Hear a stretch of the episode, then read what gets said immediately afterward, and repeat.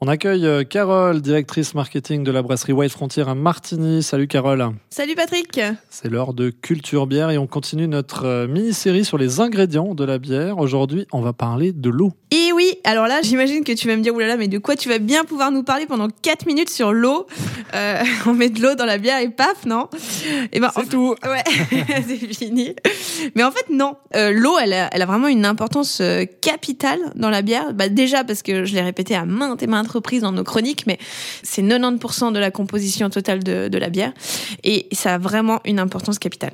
Ok, donc quand une brasserie se vante de son eau pure, c'est pas purement marketing. Bah un petit peu quand même, mais on va comprendre mieux tout ça euh, pendant cette chronique. C'est pas totalement faux non plus. En fait, historiquement, les brasseries, elles se rapprochaient des sources d'eau pour avoir la meilleure qualité d'eau possible.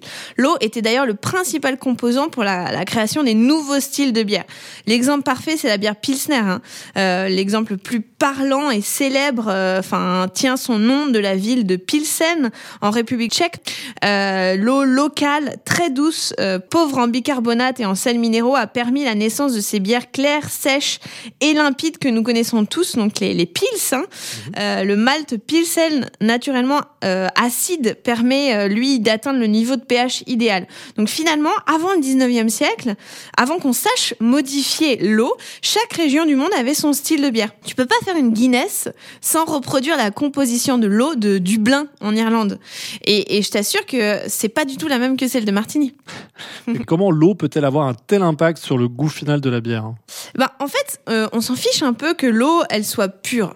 Ce qui importe vraiment, c'est sa composition en minéraux et son taux euh, d'acidité. Attention Patrick, parce que là je vais reprendre un peu ma casquette de, de Jamie. J'aime bien quand tu prends ta casquette de Jamie. Donc tu m'arrêtes si c'est pas clair. Hein. La molécule d'eau est constituée par l'association de deux atomes, l'hydrogène et l'atome oxygène, donc plus communément appelé H2O. Donc euh, le parcours de l'eau débute sous euh, l'apparition de gouttes de pluie qui viennent des nuages suite à l'évacuation euh, des eaux de surface, donc la mer, les ruisseaux, etc. Et ensuite l'eau, elle arrive sous forme de pluie à nouveau sur la surface et là elle va ruisseler sur la roche euh, ou autre hein, pour rejoindre des cours d'eau ou s'infiltrer dans le sol. Donc pendant tout son parcours, elle va s'enrichir en sels minéraux, en sédiments. Ce qui fait que chaque eau est unique euh, selon les différentes roches bien sûr euh, sur lesquelles elle a ruisselé. De plus, l'eau dissout ces minéraux en composés chimiques, les ions, donc euh, le carbonate, euh, bicarbonate, euh, sodium, etc. Et ces composants sont chimiquement actifs lors du brassage, ce qui va sensiblement modifier le goût et même la couleur de la bière. Je sais pas si tu me suis. Est-ce que j'arrive à être assez clair Oui, c'est assez clair. Ok, bon, parfait. Donc la composition et la concentration des ions dans l'eau dépend du parcours qu'elle a suivi pour arriver jusqu'au robinet finalement donc dépend des milieux géologiques par lesquels elle est passée euh, pour puiser ces minéraux. Donc finalement, une eau douce est une eau pauvre ou nulle en ions. Et une eau dure, au contraire, est une eau chargée euh, en magnésium, en calcium, par exemple. Donc, quand on parle d'une eau pure, ça veut dire qu'elle est douce, euh, en fait. Mais une eau vraiment pure, ce serait une eau qui contient pas du tout d'ions, quoi. Le taux d'acidité est également euh, non négligeable dans la bière. Il se mesure en pH hein, sur une échelle de 0 à 14. Ça, nous replonge dans nos cours euh, d'école.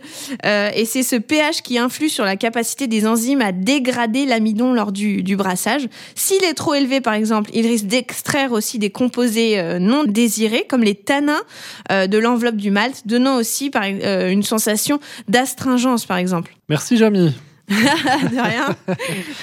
Alors, comment ça se passe chez White Frontier? Parce que vous brassez énormément de bières différentes.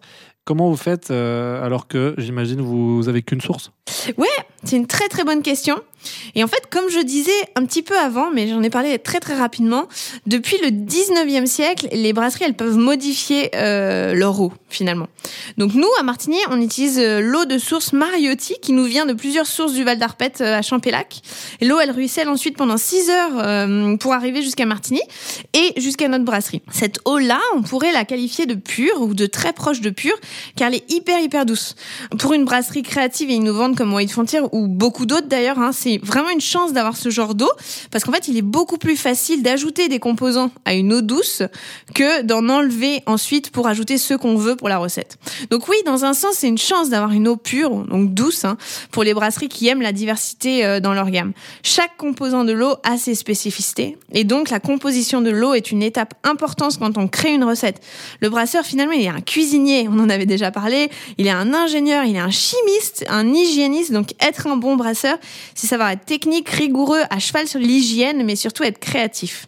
Les festivals de bière, les collabs, les conférences, ça nous permet, enfin surtout aux brasseurs, d'améliorer leur, euh, leur technique et de développer leur créativité. Merci beaucoup, Carole. Tu as tenu plus de 4 minutes sur l'eau.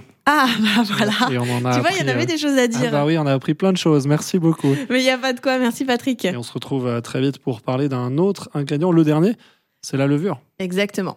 À bientôt. À bientôt.